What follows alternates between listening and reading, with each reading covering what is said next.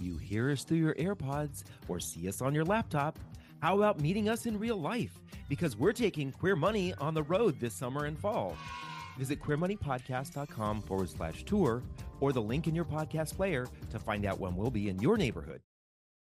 Have you ever heard the story of someone who gave so much, all that they had, with such passion that it almost made you cry, especially when you hear about their success? Well, that's exactly what you're going to get this week on Queer Money. We have the opportunity to talk to someone who is giving back to their community, and they are reaping the rewards of their success through the smiling faces of the people that they help. This week on Queer Money, we want to remind you that our financial success is as important as our personal safety because it can provide that kind of safety. Mass Mutual is a company that wants to see us thrive and they are a sponsor of our podcast. And they're there for us to help us so that we can thrive financially. We also carry on conversations almost every single day in the Facebook Queer Money group. If you have questions about what you should be doing financially or want to see what others are struggling with and their successes, please join the Facebook group. It's Queer Money on Facebook. Now let's get on with the show. There's personal finance for the masses. This is not personal finance for the masses. This is queer money. Welcome back into another episode of Queer Money. We are excited about today. We have Sean Coleman from Destination Tomorrow on the show with us. We were in New York City a couple of months ago now. Jeez, time flies. We got introduced to Sean at what was the name of the event? Shoes. Stonewall Foundation's Vision Awards. Yes and we found out uh, about Sean and his his team and what they do. And we figured we have to have them on Queer Money for a couple of reasons. One, we weren't aware that there were organizations like this, and so we assumed that other people might not be aware of that. But two, there's a need for this in many communities, and so we're wondering if through talking with Sean, that maybe people can get inspired to maybe create something similar, and maybe there's a way that people can copy what Destination Tomorrow is doing in, in their own area to help their own LGBT community. So, without further ado, welcome to Sean Coleman. Thank you for joining our show. Thank you so much for having me. Absolutely. Do you mind telling our listeners a little bit about who you are? I am Sean Coleman. I am the founder and executive director of Destination Tomorrow. Where I used to say small a non for profit, but we're not that small anymore. But we are a non for profit based in the South Bronx. We provide services for the LGBT community, particularly young people, 13 to 24, and members of the trans community with a focus on trans masculine folks. And I'm also an advocate for the trans community. Awesome. That's great. There's a lot of help that's needed in those areas. When you say we start out small and now we're medium or, or large, what does that mean? Is that in terms of the number of people you help? Both. The number of people we help. When I first started, I started the organization in 2009. It was just me in a cubicle and an incubator. And I did it because the South Bronx is overwhelmingly below the poverty level. There are a large number of unemployed, underemployed, folks who are, you know, living paycheck to paycheck, uh, a lot of homelessness. And what I found was there were a lot of them that are from the LGBT community and they were not getting linked to services, whether that be direct services like medical and legal services or just a safe space to hang out. So I started Destination Tomorrow in 2009. Absolutely no funding. I, wow. I cashed out my 401k in order to fund the first year of Destination Tomorrow. Fast forward, we're here now, and it's not just me by myself anymore. I have a staff of eight, four full time and four part time. This is the second year we've been able to provide salaries for our staff, not just salaries, but living wages for our staff. And we're continuing to grow as far as our budget is concerned and our reach. We started out maybe seeing five or 10 young people a week. Last year we saw over 300. We started with a drop-in program, which means that young people could come in and hang out, just providing them with a safe space where they wouldn't be bullied or, or they can hang out with folks that looked and act like them. And now we're doing more economic empowerment workshops. We have a partnership with TD Bank and they do financial literacy for our kids. We have a GED readiness program where we walk young people through step by step what they need to do to take their GED. We prepare them to take their GED and then we go with them to take their GED. We do housing and mental health, housing referrals, medical and mental health referrals, and we're getting ready to start doing testing. So we've grown a lot. Wow, that's a that's, lot of great services that right. I'm sure that a lot of people in our community need. Exactly. Yes. You know, Sean, maybe you can validate this for us. We had a guest on our podcast a while back, and she mentioned that approximately 40% of all homeless individuals identify as queer, as LGBTQ. And I'm just kind of curious what you're seeing in the Bronx since you work directly with that community. Are you seeing numbers that are equivalent to that, or is that even more so the case in that area? It's actually a little higher than that. It was about 51%, with most being LGBT young people of color. So African American and Hispanic kids are more impacted. And then we're also noticing that there are a large number of those who are aging out of the system, meaning they were in the youth system or they were in foster care, and then they age out at 21 and they transition them out without a plan. So we're looking for housing for them as well, which is why we are attempting to go into housing. I say attempting because we found the space and we need, you know, the space needs some work. So we're working with our government officials to see what we can do to get that space up and running by next year. Gotcha. You work with people under the age of 21? Well, we work with all populations, but we have a particular focus on young people 13 to 24. Gotcha. Gotcha. Okay. And then I think if, if I read correctly on your website, a founding principle of Destination Tomorrow is that LGBTQ people shouldn't have to leave their neighborhood to find necessary services. Correct. Every borough in New York City has LGBT center. We have one in Chelsea on 13th Street. We have Brooklyn Pride. We have Queens Pride. Staten Island has Pride. And the Bronx is the only borough that does not have an LGBT center per se. So our goal is to make sure that we have this community center where it's a one-stop shop, regardless of what it was that you needed. If you just wanted the fellowship, if you wanted socialization, if you wanted support groups, whatever it was that you needed, you'd have your needs met in this one space, and that's what we're working towards. Amazing. That's cool. I yeah. love hearing that. So where were can okay. I just uh, sorry, I want to go back to something you said, Sean. You said mm-hmm. that in 2009 you cashed out your 401k. Yes. And you basically took your own personal money and yes. dedicated it to this initiative. Can you tell us a little bit about why you would do something like that? Because I think a, a lot of people today are so protective of their own finances and what they've done, and especially individuals who may be struggling financially, since so many in the queer community are. What motivated you to say, I'm going to risk my future for this? because I felt like I was risking my future anyway right? I was working for someone else providing services that were inadequate for my community. And I felt like I was doing a disservice every time I walked through that door, right? Because I knew that the folks that depended on me, their needs weren't being met.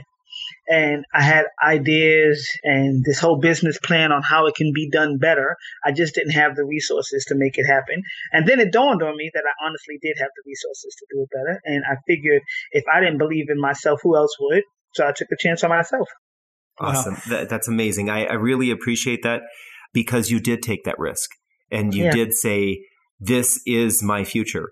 And so many of us, especially those of us who live in semi safe or completely safe spaces, whether mm-hmm. that's mm-hmm. within our own finances or with where we live in the world, are still too scared to take that kind of risk. So the risk that you took is head and shoulders above what many of us are willing to do. So thank you for being willing to do that. And it was a struggle, so I don't want to make it seem like it wasn't. At one point, I had to file bankruptcy. I spent every nickel I had. I had to move in with family. I lost my condo. There were a lot of things, but I had the support of friends and family, and who also began to believe in the in the dream. It was like either he's crazy or he's on to something, right? right. That's funny. One of our best performing podcasts uh, happened to be featured on Huffington Post, and and it's the director Reed Waterer who um, got into directing movies, and he was afraid in doing so, but he pretty much said the same thing. You have you have to be a little bit crazy to follow your dream. You really have to, and, and you have to have, I think, a strong foundation. Like my grandmother always told me to follow your dreams. It's the only thing that you can control. So, I mean, you know, you get to a point that you're like, I'm just going to have to do it. But it, it wasn't easy, right? I went for a couple of years with no income whatsoever because all of the money that came in went back into the agency to continue to grow it. So let me ask you this is a very interesting thought process to me. So it's one thing to say, I've got a certain amount of money in my 401k and I'm willing to take this risk. It's another thing then to see it all go and then to not get paid for a couple of years and then to potentially have to file for bankruptcy. That's a whole different level of, of scary. How did you maintain that courage? Because I just felt I had come too far, right? Like you lose one thing, it's like, well, I might as well keep going because I've already lost that, right? And then you lose something else, and it's like, well, damn it, I can't stop now because now who's going to hire me because I'll be seen as a failure. So you, you, you just continue to motivate yourself to keep going. And then one good thing will happen and it's like, yes, we just got some money and we're going to do this and this and this with it. And, and because we do that, it's going to increase our visibility. And with that, we're going to, so it just kept, you know, we just kept building momentum every time we had a victory. I think what this speaks to me, what I'm hearing a lot here is what Jim Rohn's quote is when you know what you want and you want it bad enough, you'll figure out a way to get it. it? So your your why was important enough mm-hmm. that you were determined to figure out a way to make this successful. And now if for no other reason than you're helping tons of people in your community, you've got a staff and you're potentially considering being able to provide housing, which is a whole different level of success. yes. Yes. That's I, I think it's phenomenal, and I think it speaks to the power of figuring out what your purpose in life is and doing whatever it takes to execute on that. And I think a lot of people they know what their purpose is. They're just afraid to take that chance because the nine to five is secure, the income mm-hmm. is secure. It's nicer to see the 401k going up than down. yes. but you found your purpose and you i guess i would add a follow-up question to that is which is more satisfying having the success of helping your community today or the size of your 401k a couple years ago? oh, hands down. right. That was a softball. yeah. And because we get to work with young people, I get an opportunity to share my story, right? Because of the community. So some of them knew me when I was working at another agency and they watched it grow. So I'm an example that, you know, I'm no different than them right? I was a little knucklehead running the streets just like they were at one. so I think being able to see me and identify with me that this guy's from my neighborhood and he went through some of the same things I went through and look at him, that in and of itself was enough to cash out the 401k. Yeah. And Sean, I'm sorry, you know, we'll, we'll get on to some of the other topics, but to me, this is an amazing I did not realize this side to you because so many of the people that we know who are working in services are oftentimes they have dropped in to the services. Mm-hmm. So they've graduated from college and now they're working in these organizations. They are not the ones who started these organizations and gave it all the blood, sweat, and tears. Right. So just maybe one last question of the feeling you have today compared to the pain and struggling you went through. Oh my God. I can't compare it. I'm like, I wake up every day happy to be coming through these doors. I know I'm going to have a whole lot of things to deal with, and it doesn't bother me at all. I come in at 11, I'm normally here until like 9 or 10. I love what I do, and I love the folks that I get to encounter every day. I love the folks that I've employed. I'm incredibly happy to be able to say that I hire people in my community. It's a wonderful feeling. Awesome. Thank yeah. you. I think that speaks to the power of following your dream, and therein lies the reason you do it, so that you're happy, you're fulfilling your purpose. So yeah, that's a, it's an interesting angle. We weren't prepared for that, so thank you for sharing that, and I know that'll inspire our, our audience as well. So get back to our, our predetermined questions. um, prior to Destination Tomorrow, there wasn't an organization like yours that was serving the LGBT community in the Bronx. So where were LGBT people going who were from the Bronx to get such services if anywhere? So let me just make that correction. There was an agency. It was called Bronx Community Pride Center, and I actually worked there. While we did amazing work, I think some folks in upper management lost uh, sight of what it was we were doing, and it ultimately closed in 2012. So we've been without a center from 2012 on. What a lot of folks did were there were these agencies that recognized that there was going to be a gap now, right? And they weren't LGBT agencies; they were just agencies or community-based organizations in the Bronx. But because doing this work is oftentimes associated with getting a grant, a lot of folks started to go after that grant money, recognizing that the Bronx had this this gap in service. And some of those agencies that went after the money were larger agencies. They just weren't experienced in doing LGBT work. Okay. Gotcha. Okay. So, Thanks for clarifying. So, so, so you had some folks that took a chance and went to these new, I don't want to call them startups because they were here already. They were just trying to introduce LGBT programming. And then you had others that would just leave the borough completely and go to one of the other uh, agencies. normally the one in the center, um, Manhattan. Gotcha. Gotcha. That's so. I'm assuming if I understand the geography of New York, was I think I might. That it's probably pretty hard for people to get to the center of Manhattan from the Bronx. If you well, it's a, it's, it's a train ride, so they about an hour and 10, 15 minutes there, and an hour and 10, 15 minutes back. Yeah, but if, and if you're a 16 year old, that seems like a lifetime. yeah, and, and, there was a study that came out that said, well, number one, we have one of the poorest congressional districts for like the third or fourth year. So a big problem was that the young people didn't have car fare to get downtown. And some were jumping turnstiles and doing things that they shouldn't be doing uh-huh. so that they have the resources to travel. Gotcha. Yeah, so that puts them at additional risk and could start a lifetime of problems. Right. Yeah, yeah. So you, you mentioned that you know Destination Tomorrow provides some healthcare services. You act as a drop-in center and a safe space. Uh, you also do some counseling and case management, among many other services. One yes. of them that's, of course, of interest to David and me is the financial literacy program that you offer through TD Bank. Yes. What does that entail? What does that include? TD Bank has become a wonderful partner for us. I went in to open an account for the organization and just start speaking to them about what it is that we do. And one of my concerns has always been that normally in poor communities, I hate using that word, but it's the truth, the residents aren't used to banking, right? Conventional banking. They're normally going to check cashing places. And a lot of community members didn't understand the importance of saving, the importance uh, of credit, and didn't even know how to, you know, like do basic banking, like writing checks or reconciling your, your checkbook. So I wanted to make sure that the young people that accessed our space understood how to do those things. That was first. And then the second thing was because many of the housing programs, in order to qualify for them, you had to either be working or going to school because you had to save a portion of whatever income you had.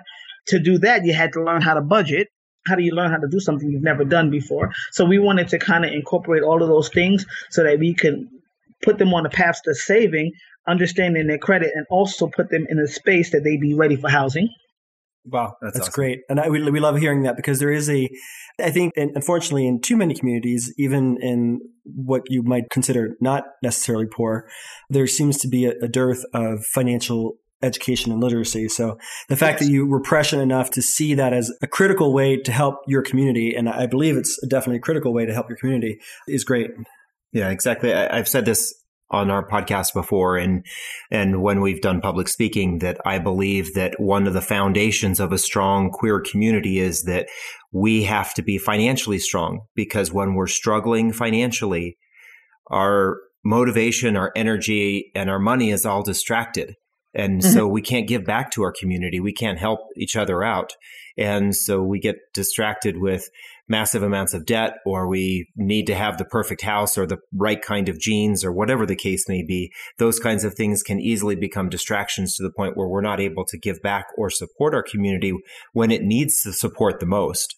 Right. And we also make really, really poor decisions when we're lacking, right? When our resources are low. So I just wanted to make sure that we were giving the kids every opportunity to succeed. Nice. That's, that's, that's, awesome. That's great. So when I think of math and finances and children, they don't all seem to go, to, go well together. how's the how's the response been? It took some getting used to, right? Because it was like, what's this about? So we we, trim the curriculum down to about forty five minutes. We make it fun. We do dinner before, and then anyone who's interested gets an opportunity to open an account. And the gentleman that does it for us, his name is Barton. He tells them he's going to become their personal banker, and it gives it more of a, you know, if you have any questions, just call me, and they feel cared for. So it started slow but the last group we ran, we had about 25 folks there, and of the 25, about 20 actually signed up for accounts. And the good thing about it is that TD Bank puts 25, well, open their account with $25. Wow, oh, wow, that's, that's awesome. awesome. That's really great. Kudos to, to TD Bank for taking shout. that chance. That's yeah, that's a that's that's great because one of the problems with many disenfranchised communities is that they're unbanked as you suggested. Yeah. And it's hard in this country world to be financially successful and secure without having an investment or a banking account. So to start them off, I don't even think I had, I might have had like a passport savings account when I was in high school. So they're, they're ahead of me. So that's pretty awesome. what sort of themes or consistent questions or concerns do you hear from the kids that go through the financial literacy program? many of them don't trust banks, right? They want their money where they can see it. Um, they want to make sure they have access to their bank and suppose something, I mean, to their cash and suppose something goes wrong. How can I get my money back? Right. Those, those are the first, right. the first kind of questions that they're asking. Then when you walk them through the process and you make sure that they understand the process, it kind of eases their fears. They get their little ATM cards or their debit cards and they're happy with those because they now they can swipe and I'm like, okay, calm down with the swiping. yeah. this isn't Tinder. it's still cash, so we have to be rational with it. Right. They're, they're, they're a bit apprehensive at first, and I think that's generational, right? Like I know my grandma, she put money away, but she also kept cash in a can in the kitchen. Mm-hmm because you want to make sure you have access just in case of emergency. Yep. I think we're, you know, we're taught some of these behaviors, so unlearning them are, are, a bit difficult, but you, you show them the advantage to unlearning those behaviors. Yeah, absolutely. I think it's interesting that you say that most of the students that go through the program don't trust banks. Yeah. Mass Mutual just did a study called an LGBT financial security study that was just released this week, actually. And when this is played, it'll be a month or so from now. So sorry. 59% of the LGBT community of those surveyed said they don't trust banks and they don't mm-hmm. know where to go to for help. We do have great banks that are reaching out to the LGBT community specifically and other disenfranchised communities, such as TD Bank, Mass Mutual, Prudential, a number of others. I wonder why that's still a pervasive fear and not something that the banks have yet been able to overcome. Any, do you have any thoughts? because there are still things that many don't understand, right? Like, so if I catch an overdraft fee of $35 because you restacked how the funds came in and now you're taking my $35, I don't understand how it was stacked. I just understand that you took my $35. Right. So I think we need to better educate. And it, it took me a while to understand it. Like they pay that biggest thing that comes in first, regardless of when it came in. So you can make two small purchases and then two days later make a large purchase. The large purchase may be credited first, and the way it falls, you may overdraw. Which is why I'm telling them not to swipe so much. But I try to also explain that, right? That you should always have a cushion. We explain overdraft protection. There needs to be a bit more humanity in banking. And I know that sounds silly, right? Humanity no, in banking. You're right. Right. Absolutely Not at all. Right. I think it sounds uh, necessary. Especially in communities that have been taught to distrust some of these institutions. So again, that's the reason that the workshop works because they know Barton. So now when Barton is Barton coming, and it's like Barton is not. I don't know if he's going to be able to make it this month, but someone's going to come from TD Bank. They want to see Barton. They want to talk to Barton. If they have banking questions, they, they want to continue to build a relationship. I think there needs to be more of that. Gotcha. That's well, kudos awesome. to Barton too. That sounds yeah, pretty awesome. Exactly. yeah, he's fabulous. nice. Kind of talking about fear and whatnot leads me to my next question. We get a lot of direct messages and emails from various people who listen to our podcast and, and read our content in various places. One of the comments somebody said to David the other day was that he's so gripped with fear for his safety as an LGBT person that he ignores his money. Mm-hmm. He doesn't. He, he dismisses it. And to David and me, we can't really understand the connection there. And I'm wondering if, in your experience, you have an understanding of, of why your physical safety supports the idea that you can dismiss other safety aspects of your life. Because I don't think people understand how all of those intersect it becomes a really, really big concern, especially for members of the trans community. So if I'm worried that I'm going to go out and be bashed, I may take a cab. And I know I can't really afford to take a cab, but I'm fearful that if I don't take a cab and I get on public transportation, I'm going to be hurt. So I've just spent money that I don't necessarily have, but I have to go. Or I don't go and the responsibilities that I had or that I may be paid for, I can't do because I'm fearful. So it contributes to just everyday decisions we're dealing with two different things here, right? How do we change policy to make sure that LGBT community members don't have that fear? Number one, and how do we make them understand that their relationship with money is the most important thing that will keep them safe because now you can afford a cab or an Uber if you need to, and you can afford to move into, I hate to say it, but a nicer neighborhood or a better, a safer building, like those things. They're all connected. So we have to show the connections.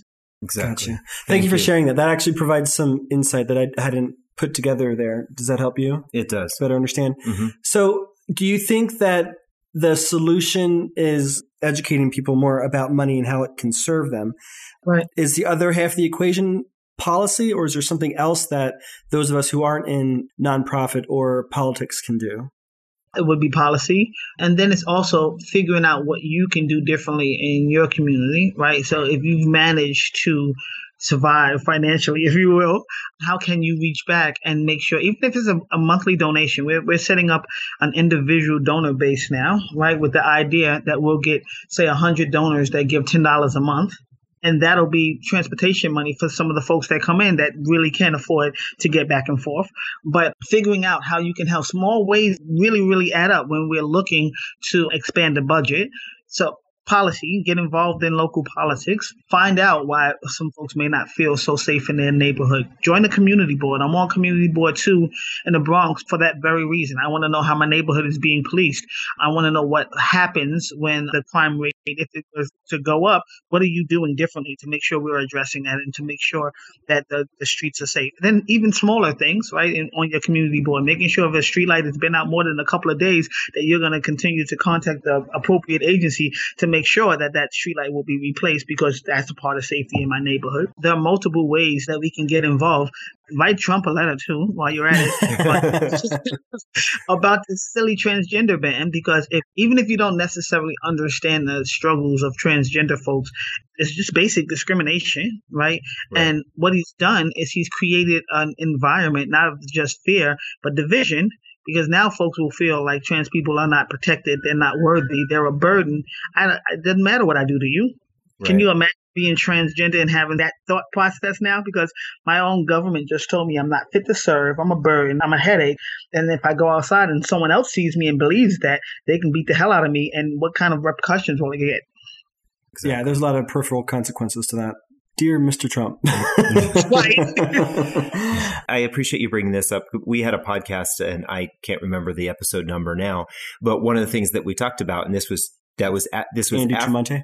Uh, no, no, it was after Trump was elected, but prior to his inauguration, we did a podcast about. I think it was eight ways that, as a community, we can help prepare ourselves and a lot of the focus there was around what we need to do financially to be prepared in 2018 and 2020 so that things will not continue the way they are today so that we have better leadership. Yeah. That's one of our major talking points is that if you are afraid, if we do go into a time where we feel less secure, such as maybe the Trump presidency, or worse or something mm-hmm. different, that it can only serve us to be financially secure. It doesn't right. guarantee protection, as we learned with the Jews during World War II, but the more financially secure you have, the more preparation you have. And it doesn't do our community a service to not be prepared financially. So, getting off our soapbox and, and getting off the depressing stuff, I, in researching your Destination Tomorrow website, I saw that you have a, an event called Kiki World. Yes. Can you tell us about that, please? Kiki World. I'm not sure if, if your listeners have ever saw the movie Paris is Burning. Uh-huh. It's a cult classic amongst many in the LGBT community. And what it is is stage competitions or balls, we call them, where you go and you compete against others in different categories. So, a category may be face or body or realness or best dressed or something like that what we did was we created this same type of environment for younger people because these this was an adult setting. So adults weren't able to access the space but they were able to, to view it online. And they were interested in it. And many cbos or community-based organizations began to use it as a tool to engage a large number of youth at one time. So we started having kiki a kiki is a laugh, a joke, a, a nice time. So we started to have kiki balls, and ours turned then into a kiki lounge, which means you get to come and hang out for three hours, and they get snacks, and they get to meet their friends, and they battle against each other. They get ready for a ball, whatever they have going on, they do within our space, but it's a it's a controlled environment for them. That's awesome. You have a couple of videos posted on your website, and I was like, some of that yeah. dancing was crazy. I was like, your back is gonna kill you in ten years. yeah, the way they drop to the floor on their back and don't. I don't know how they don't bash. I mean, I would. My head would split open. I can't stay in there while they're doing that. It's like my back hurts every time you do that. Stop. So, yeah, enjoy it while you're twelve it. and fifteen. right. And they have so much fun doing it. So every Thursday we allow them to come in and access the space for that purpose. That's awesome. And so they've got an opportunity to network and talk with other friends, get some competition on dancing, and they get some food as well. Right. And then we get use it as an opportunity to continue to build relationships and, and, build a rapport with them, right? So we make it our business to know everyone that comes in. So if someone comes in and they're normally upbeat and this time they're a little bit down and they don't want to perform or they don't want to hang out or they're a little withdrawn, then we immediately know that we need to pull them up and talk to them to figure out exactly what's going on and then we use it for other engagement. So we may sit down because we do uh, what we call a client screening with anyone that comes in through the door.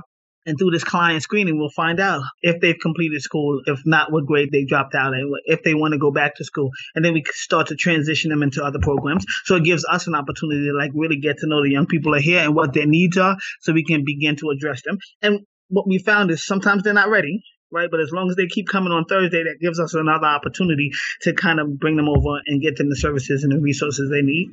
Oh, that's smart. I never really thought of that. Yeah. But that makes a lot of sense. So Denver, the week prior to this recording, just had its LGBT film festival called Cinema Q. One of the feature films was called Saturday Church, which I think is relatively it's it's quite new. So yeah. a lot of people okay. pro- probably don't know about it just yet. It was a lot about this kid who needed to find a safe space, found Saturday Church, where they did this kind of an event, as such as you're talking about with Kiki World. It provided him a community while he was overcoming some some struggles at home. Right. And that's pretty much what it is. It gives them a safe space. And then one other thing about the Kiki scene, is the established families, right? So this person may be a part of your family. I'm an Ebony, so the Ebonies are my family. So when you come, you meet up, and you you know fellowship with the family. That's fascinating. So we, another documentary that we watched at Cinema Q, it talked about how these families are built in the South. Mm-hmm. They seem to be predominantly lesbians. All the families that were led by lesbians, but there were some other LGBTs in there, I guess GBTs within some of the families. But David and I weren't aware of that either. And a lot of these families are structured because and they're called like the Gucci family and the Prada family. They've got all these fancy names, but they're they're structured because many of the people, many of these women, LGBT people, are kicked out of their homes or they can't be themselves in their homes, so they have to be one person when they're with their birth family, but then when they're with their chosen family, they can be themselves. And that's kind of similar again with the ballroom scene and Kiki families because it's a similar dynamic, right? You get an opportunity to honestly be who you are when you're with your Kiki family or your chosen family. I've been a part of a ballroom family for over 24 years. When I first started going out to the village to hang out, those were some of the first people that I uh, interacted with. And they took me to clubs and they took me to parties and they took me under their wing and made sure nobody bothered me. And, you know, we were always together. It's the same dynamic. That's, That's awesome. Great. Question for you, Sean. It seems to me that there is a kind of an entry point and a progression that you work individuals through. Is there kind of an end goal or maybe a graduation kind of process where you see these individuals have reached a certain point where they're able to provide for themselves or they're less dependent on the services that you're providing? Well, that is the end goal, right? To get them to self sufficiency so we don't have to worry that they'll be fine. And there are a few, they all call me dad, right? So, like right mm. now, getting ready for an event tomorrow and they're just all over the place. But our end goal is to make sure that they're ready for employment, that they understand what independent living looks like, that they're healthy. But we still want them to come around because we want the younger ones that are just coming in and just getting to know Destination Tomorrow and who we are and what we do to see again through others that are, have been through similar experiences that there is a way out or that there is an end game. That's great. And I'm just kind of curious what what you're seeing in the successes of individuals who are a part of your program and the progress that they've made. Can you maybe share with some of us what that looks like and what some of them are experiencing today?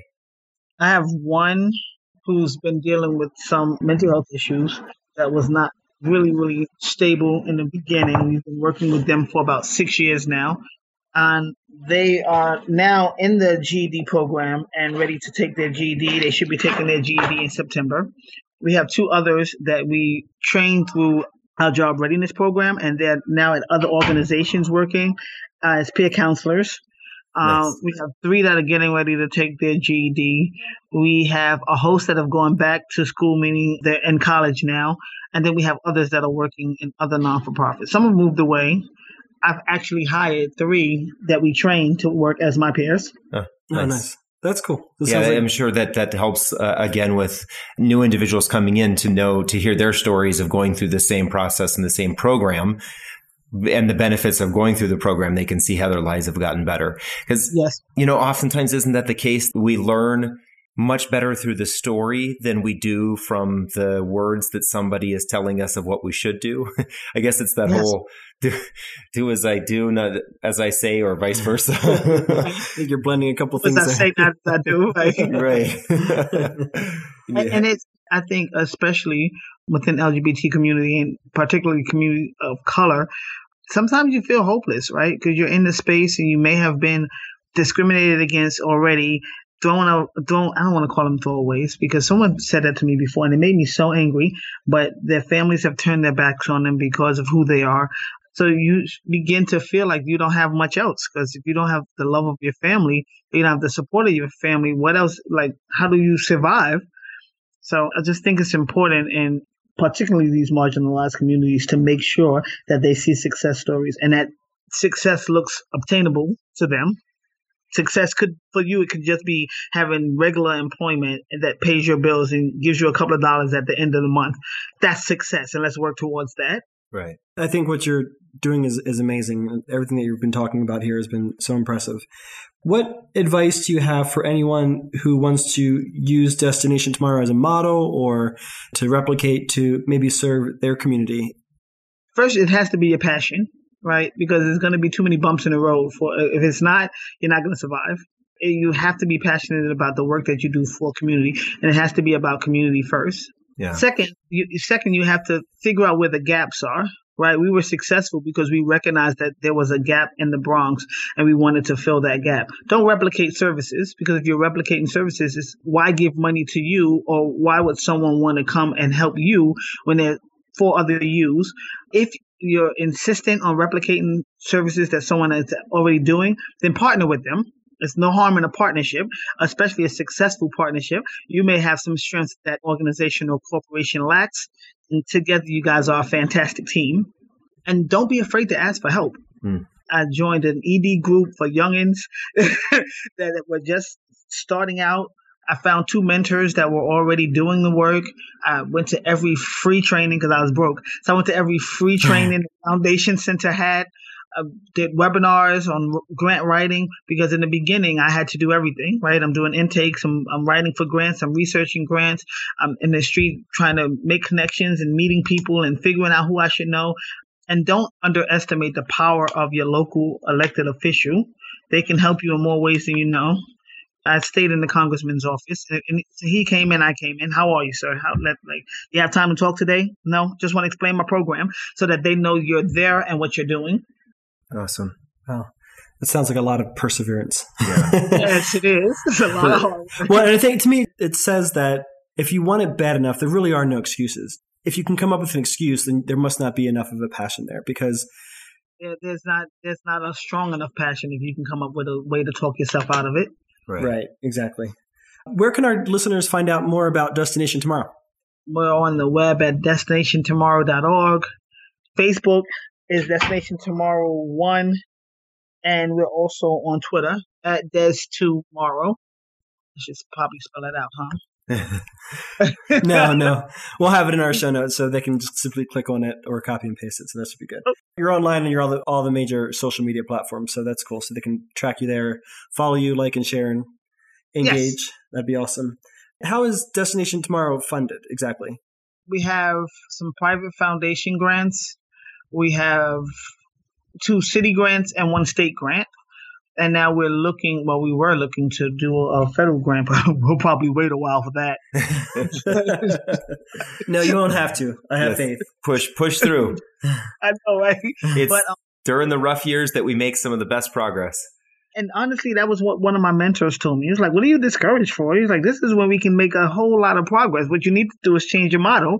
So, well, what do you mean change the model? He says, Your fundraising plan has to change. You, you know, now is the time to look to community find community members, which is why we came up with the individual giving program. It can be monthly givers or one-time givers. You can give a one-time donation.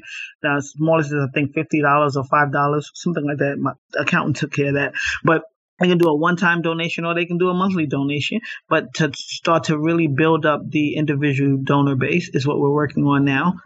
And if our uh, listeners, no matter where they are in the country or the world, would like to be a donor, how would they do that? They can visit us on the web, and there's a donate button on our website. We're a 501c3, so it's tax write off. They do it all through Just Give. We send out a receipt of whatever the funds were donated.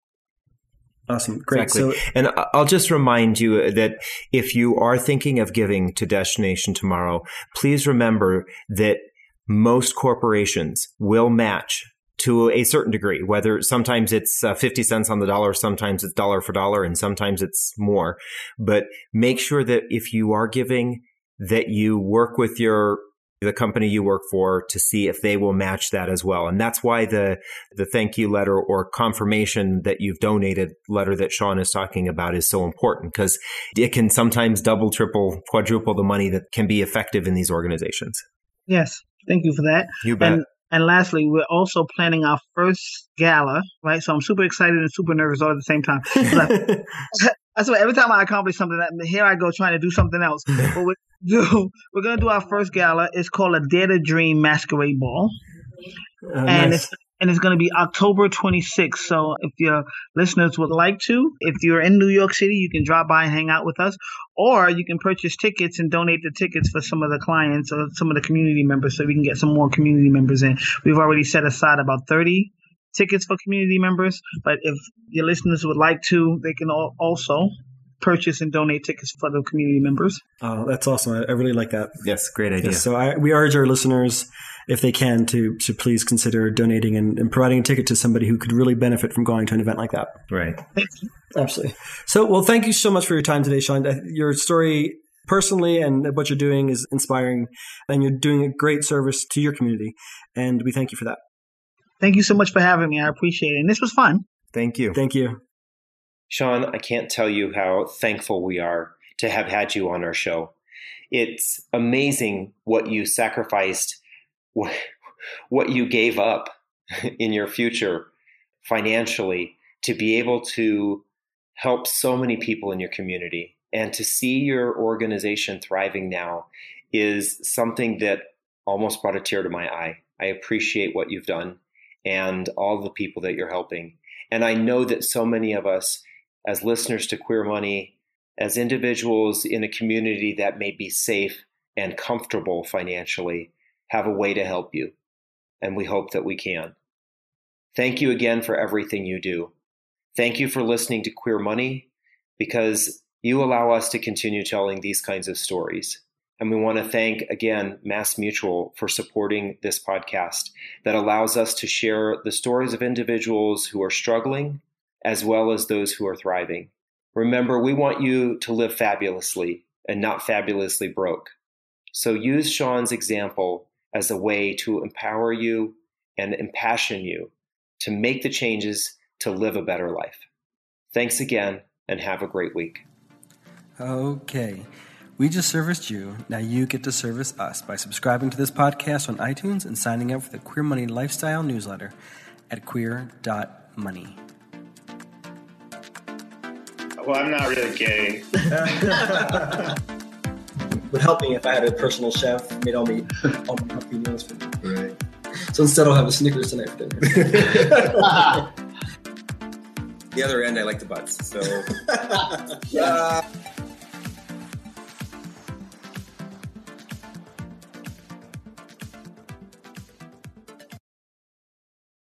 From Los Angeles, California to Winooski, Vermont, we're taking queer money on the road.